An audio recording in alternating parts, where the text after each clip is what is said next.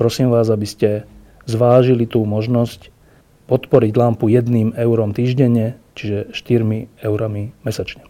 Ďakujem veľmi pekne.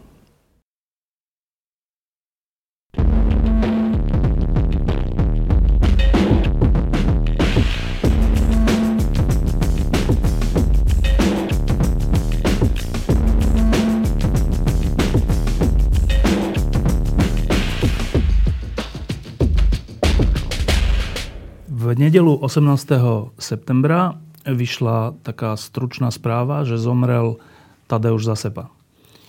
Um, tí, čo o tom troška vedia, tak vedia, že to nie je len taká stručná správa, nič nehovoriaca, ale že to je správa, ktorá v sebe skrýva aj istú drámu na konci života. Uh, pri zrode Katolíckej univerzity v Ružomberku, ktorej bol Tadeusz Zasepa rektorom, stál František Mikloško a tak sa ho rovno opýtam, um, aký pocit alebo aké myšlienky v ňom tá správa vyvolala. Ja som sa stretol s profesorom Zasempom v júni tohto roku. Bolo výročie, 25. výročie založenia takej základnej školy Sv. Vincenta v Ružomberku a potom bola taká akadémia a tam tie sestričky, ktoré sa o neho starajú, ho priviezli na vozíku tam som videl, že profesor Zasemba už je, už je veľmi chorý, že jeho telo bolo už veľmi chatrné. Zrejme to srdce už proste nevládalo. Ehm, áno, on bol veľmi chorý, to, ten stav sa mu v poslednom čase zhoršil. Na druhej strane mal 70 rokov. Keď si ja pomyslím, že ja mám budúci rok 70 rokov, no tak zomrel mladý. Zomrel mladý. Ale to, čo treba v tejto chvíli povedať, že zomrel človek, intelektuál, kňaz, ktorý, ktorý patrí nejakej zakladajúcej generácii vôbec na Slovensku po novembri 89. Profesor Zasempa sa spája s, najmä teda s Katolickou univerzitou, k tomu sa dostanem, ale profesor Zasempa sem prišiel v 90. rokoch a na Trnavskej univerzite proste vlastne dával do pohybu katolícku alebo kresťanskú žurnalistiku. My sme tu nemali žiadnych ľudí tu za komunizmu nemohli vyrásť a za ten krátky čas nemohli ani nejako dozrieť, aby mali tituly a podobne. Si pamätám vtedy profesor Hnilický a docenta, docentka Klčovanská ma pozvali, teda, aby sme išli spolu na obed. Na hrade sme boli s profesorom Zasempom, teda ešte vtedy nebol profesor. Aby, tak sme sa porozprávali, on vtedy prišiel. Čiže on tvorí nejakú zakladajúcu generáciu kresťanskej žurnalistiky a v tomto potom pokračoval na Katolíckej univerzite. On tam vychoval vedľa seba profesora Olekšáka a dnes tam je Imri Gazda, je tam Terezia Rončáková, ľudia už s titulmi, ktorí pomalinky, ale iste budú tvoriť ten základ tej ďalšej generácie, ktorá, ktorá bude posúvať veci ďalej. Čiže v tomto smere ja sa ani nedivím, že on vlastne po tom, čo aj pridal tú občianstvo, že chce byť pochovaný v Ružomberku, pretože jeho, jeho život je veľmi podstatne spojený so Slovenskom. On pre Slovensko robil veľmi veľa. A tak chcem povedať, že zostal som pri tej správe, že zomrel v takej pietnom, tichu, vnútornom a zároveň vďačnosti, že tento človek tu bol, veľmi nám pomohol, veľmi veľa urobil pre kresťanskú žurnalistiku, pre jej rast. A my teraz tak s úctou sa skláňame pri jeho smrti. No a čo je na tom zaujímavé, je viacero vecí, ale Jedna z nich je naozaj tá, že e, tento človek, Poliak, e, sa rozhodol, že venuje svoj život Slovensku, e, dokonca, že sa tu nechá pochovať. A vždy, keď som to čítal alebo počul, tak som si hovoril, že prečo to tak je. Že tak zrejme teda považoval to za svoje nejaké poslanie tu na Slovensku niečo robiť. S čím je v ostrom kontraste ten koniec, keď sa Slovensko k nemu, keď to môžem tak povedať, zle zachovalo. Čo je to za príbeh? Ten príbeh sa na Slovensku po novembri 89 stále opakuje. V rôznych, by som povedal, situáciách a podobách. Je to príbeh krajiny, ktorá sa doteraz nenaučila vládnuť, ktorá svoje pozície a moc poromade zneužíva a ktorá neznáša vedľa seba ľudí, ktorí ich presahujú.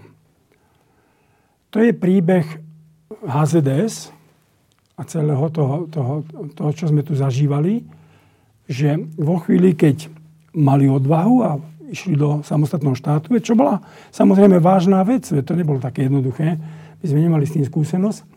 No, tak to začali všetko zneužívať. Tu sme sa dostali na pokraj medzinárodnej katastrofy. To je príbeh arcibiskupa Bezáka, ktorý, ktorý proste na základe primitívnych údaní bol odvolaný. Tak to je, a to je príbeh Trnavskej univerzity, katolíckej univerzity. Ja keď som čítal tie argumenty toho senátu, čo vytýkali Zasempovi, že postavil megalománsku knižnicu, ktorá je zo skla a ktorá bude, ktorú bude treba v zime vykurovať a v lete ochladzovať a že tu bude stať veľa peňazí, no tak, tak som si povedal, no tak toto je, toto je slovenský pohľad. Ale ten pohľad bol v tom, že Zasempa bola svetová osobnosť. Zasempa vedel 10 jazykov. Zasempa mal medzinárodné skúsenosti, bol v rôznych grémiách. Nikto iný nebol schopný tú, tú, tú knižnicu za dva roky postaviť. On svojimi známosťami a energiou a všetkým.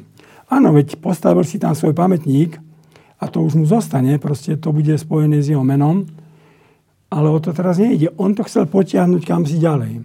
Ale my sme, my sme, my sme mali argumenty, že no, že tam bude stáť, to bude drahé a na čo také, no, tak mohli sme to urobiť za lacný peniaz v nejakých maringotkách a tam sa mohli, mohol študovať. Dnes tam je už okolo 300 tisíc kníh. A knižnica nie je len miestom, kde chodia ľudia študovať, ale v prvom je to jedna v tom regióne, je to najväčšia knižnica a na Slovensku patrí medzi najvýznamnejšie ale je to aj miesto, kde sa tvorí akademický život. Veď ja poznám tie priestory e, Katolíckej univerzite, tak tam nie je také miesto, kde by sa mohli tí ľudia stretávať, tie prednáškové sály sú úplne stavané, tak môžu posedávať po chodbách. Čiže to bola jeho myšlienka, ktorý zažil atmosféru univerzít medzinárodných prostredia. Veď ako my tu žijeme, roky už.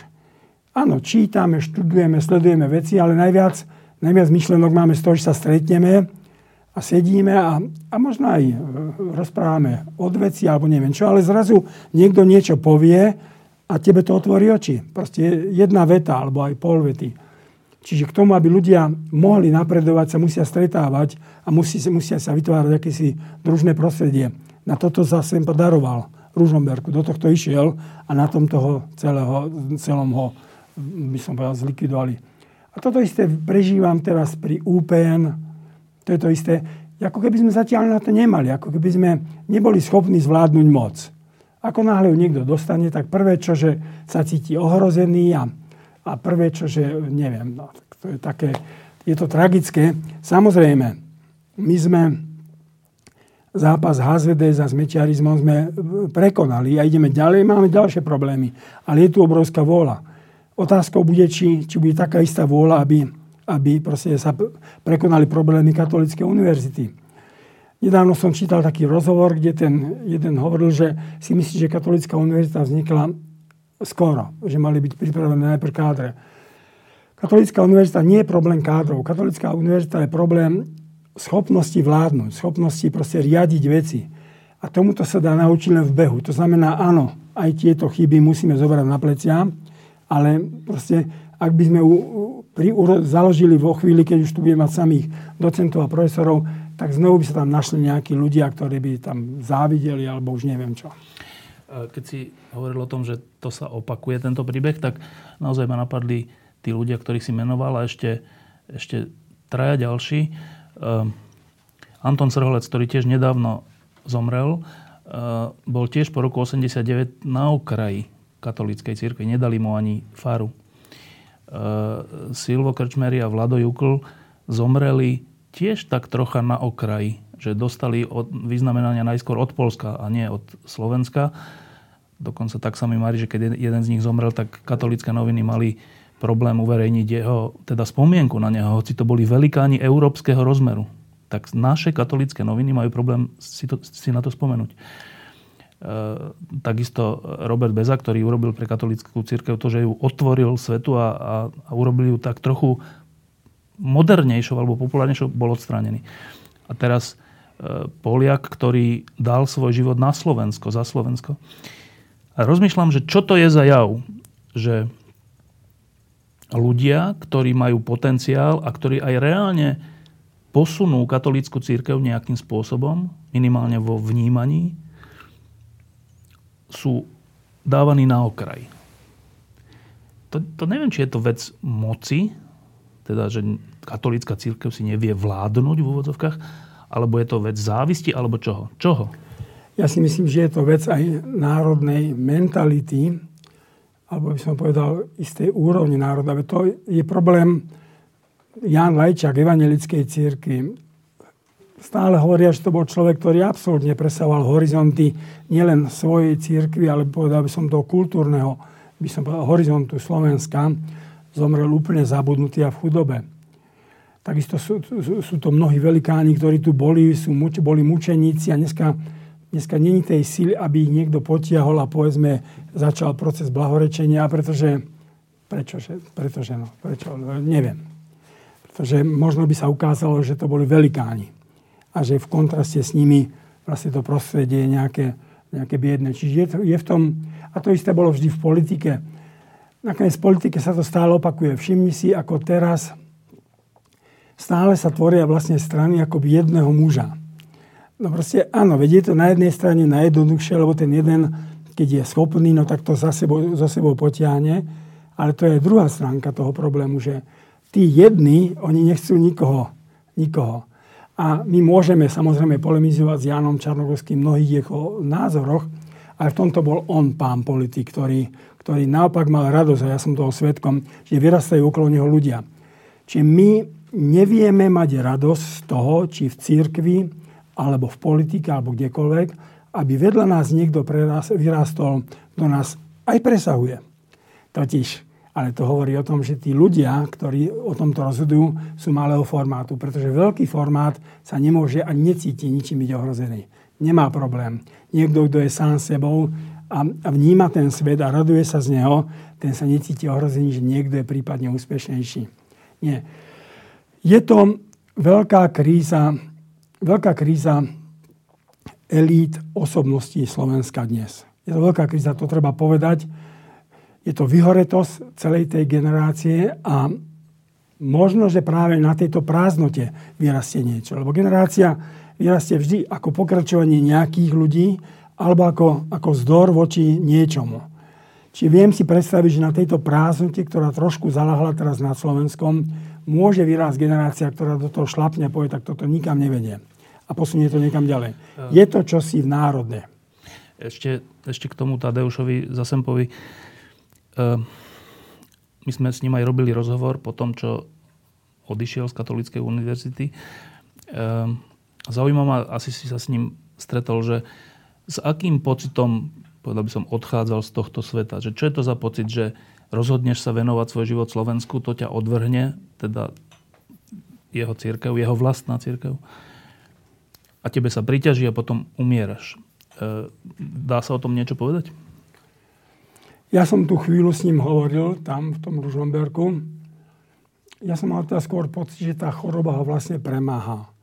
On tak povedal, že zrejme končí, že on už na tú transplantáciu ani vlastne asi nechce ísť, aj keby bola možnosť Čiže v jednej chvíli v takomto vážnom zdravotnom srdce, keď, stave, keď už to povedzme srdce naozaj není pumpová a to, to vidíš na dýchaní a na všetkom, na chodení, tak potom to telo ťa aj premáha a ten pohľad, zrazu vidíš ten svet z iného horizontu ako z nejakých historických krívd alebo niečo. Čiže zápasíš aj tak trošku o ten život, aby si mohol ešte dýchať a podobne. A, ale on to tak viackrát vyjadril, ja si myslím ale, že nemusí byť zatrpnutý, lebo zase to, čo on vykonal, to v sebe niesol asi do poslednej chvíli ako dobrý pocit. A dobrý pocit je dáva človeku pokoj. Dobrý pocit je viac ako, ako nejaké veľké pocty. A nakoniec on, on tu dostane známy. Ten hrob Ružomberku, ten bude proste, tam sa zastavia ľudia a povedia si, áno, toto bol rektor katolíckej univerzity. Tam bude bohužiaľ aj ten príbeh, ten zlý v tom zapísaný. Čiže on tu bude žiť ďalej. V tomto smere on to tak aj možno cítil, že vlastne v tom Polsku by bol neznámy, lebo on sa rozlúčil s Polskom a tam už nič by neznamenal. Proste tam je takýchto ľudí veľa. Ale tu urobil, tu urobil, zanechal veľmi, veľmi silnú takú brázdu. Samozrejme, my nemôžeme v takýchto situáciách vidieť veci len čierno-biele. Ja nechcem povedať, že aj profesor Zasempa nemal možno nejaké chyby. Možno, že bol tiež niečom, niečom proste si nedal povedať, alebo išiel len za svojou víziou, čo mohlo jeho okolie vyrušovať. Takisto, to sa takisto v prípade aj Bezáka, aj každý, každý mohol urobiť chyby.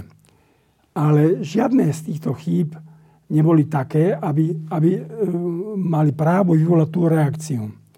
V prípade Roberta Bezáka dokonca na najvyšších miestach vo Vatikáne, čo je, čo je strašne smutný príbeh. Strašne smutný príbeh. Ehm, čiže to je, to je, to je niečo, čo tu zostane. Tá rana tu zostane. A ja som minule zažil takú zvláštnu vec. Bol som v Tatrách s mojou manželkou a išli sme zo zbojníckej chaty dole.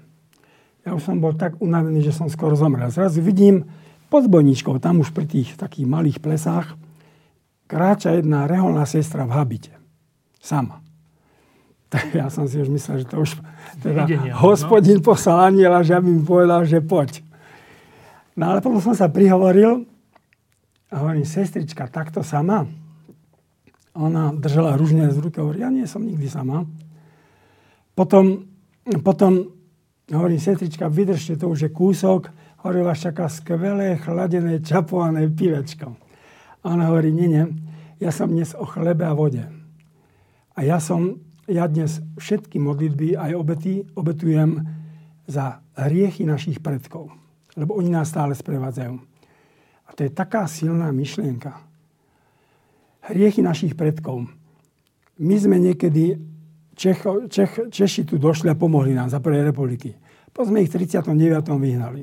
Potom sme vyhnali, potom sme vyhnali Židov. Potom došla reč na Maďarov, hoci tam by som nehovoril, že bola vôľa obyvateľstva, alebo nejak, že tam by som bol opatrnejší, ale, ale aj Maďari išli. A dneska sa toto vlastne stále táto mentalita prejavuje v tom, že dneska nechceme prijať migrantov. Že teda vnútorne ich vyháňame, že ich aj nepríjmeme, že by sme sa mohli. Čiže hriechy minulosti idú, hriechy predkov idú s nami. Lebo tým, že sa nevyrovnáme s nimi, tak tým, tým vlastne sme, pohybujeme sa v tých istých kruhoch. A hovorím to preto, lebo toto sú aj príbehy. Toto je príbeh Bezáka, toto je príbeh Katolíckej univerzity, to je príbeh týchto ľudí, e, Silva, Vlada, Srholca a podobne. Ak sa s tým raz nevysporiadame, ak nebudeme prosiť o odpustenie, tak to budeme stále opakovať. A to, je, to bude moja posledná otázka, ale predposledná ešte je táto, že vlastne som si uvedomil, že so všetkými tými ľuďmi si bol ty v blízkom vzťahu od Silva Kačmeryho, cez Vlada Jukla, cez Tona Srholca, cez Roberta Bezáka a nakoniec aj s Tadeušom Zasempom. Všetci čelili v druhej polovici svojho života e, príkoriu už v, slobode. Nie za komunizmu, to tiež, ale už v slobode. E, a ty si ich tak trocha sprevádzal. Ako sa s tým títo jednotliví veľkí muži slovenského národa vyrovnávali? No, klamal by som, keby som povedal, že dobre. Niesli to ako istú ťarchu, niesli to ako bolesť.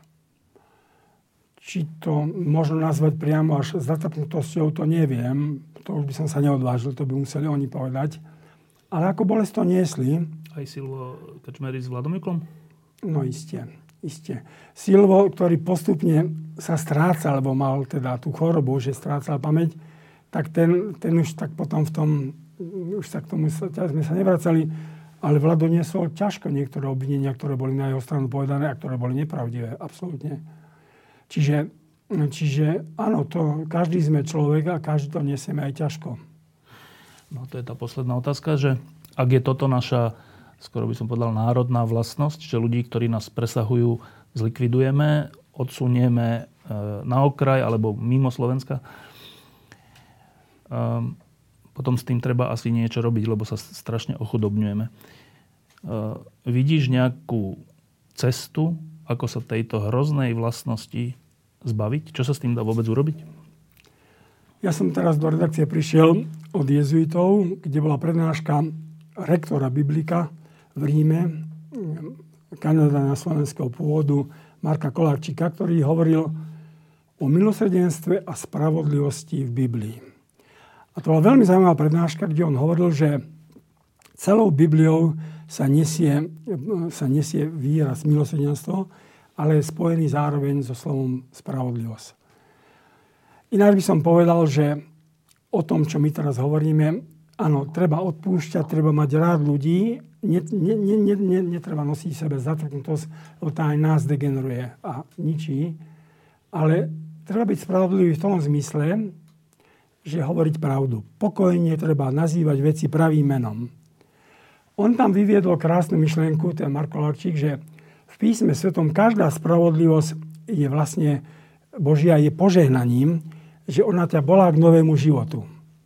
A on tam hovoril príklady, ktoré, ktoré ktoré v Biblii teda idú od vyhnania z raja, kde ten aniel stál a cherubín a viac do raja nikoho nepustí, ale zároveň to bolo poženanie pre, pre tú výzvu a rozmnožujte sa a naplňte zem a pozvanie teda k, k čomu si inému.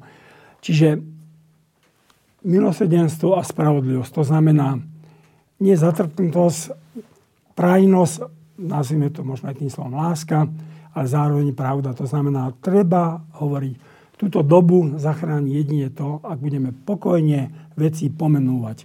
Ak sa nebudeme prispôsobovať svojim nejakým osobným prianiam, ambíciám, neviem čomu, ale pokúšať sa hľadať. A ideálne hľadať to medzi priateľmi, to znamená, že stretávať sa s ľuďmi, nebyť sám. už Zasepa mm, prišiel na Slovensko s nejakou víziou. Niečo sa snažil urobiť, niečo urobil a teraz 18. septembra zomrel. Eh, mala tá jeho snaha zmysel? Obrovský. Obrovský. Obrovský. On bude žiť v všetkých tých nasledujúcich generáciách. Ako som povedal, je zakladateľom celej kresťanskej žurnalistiky na Slovensku. Ja by som dokonca povedal, že aj príbeh, jeho taký smutný príbeh na Katolíckej univerzite je, môže pomôcť tej Katolíckej univerzite už tento príbeh napríklad dal do pohybu dvoch biskupov, dvoch arcibiskupov, Bobera a Babiaka, že sa vyjadrili a vyjadrili veľmi jasne jemu podporu oproti akademickému senátu a oproti širšiemu aj okoliu. Čiže každá taká, takáto obeď môže priniesť veľké ovocie. Ja som presvedčený, že ona aj v tomto prípade priniesie aj na Katolíckej univerzite. František Mikloško, ďakujem, že si prišiel.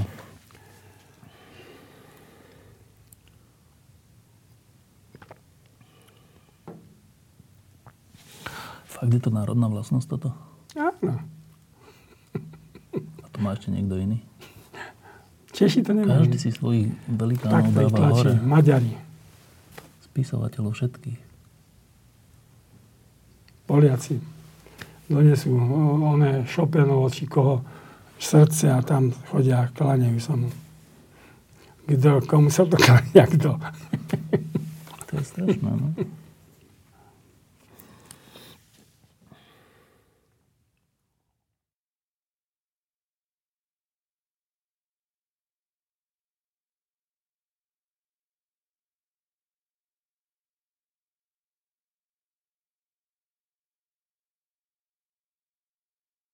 Prosím vás, aby ste zvážili tú možnosť podporiť lampu jedným eurom týždenne, čiže 4 eurami mesačne. Ďakujem veľmi pekne.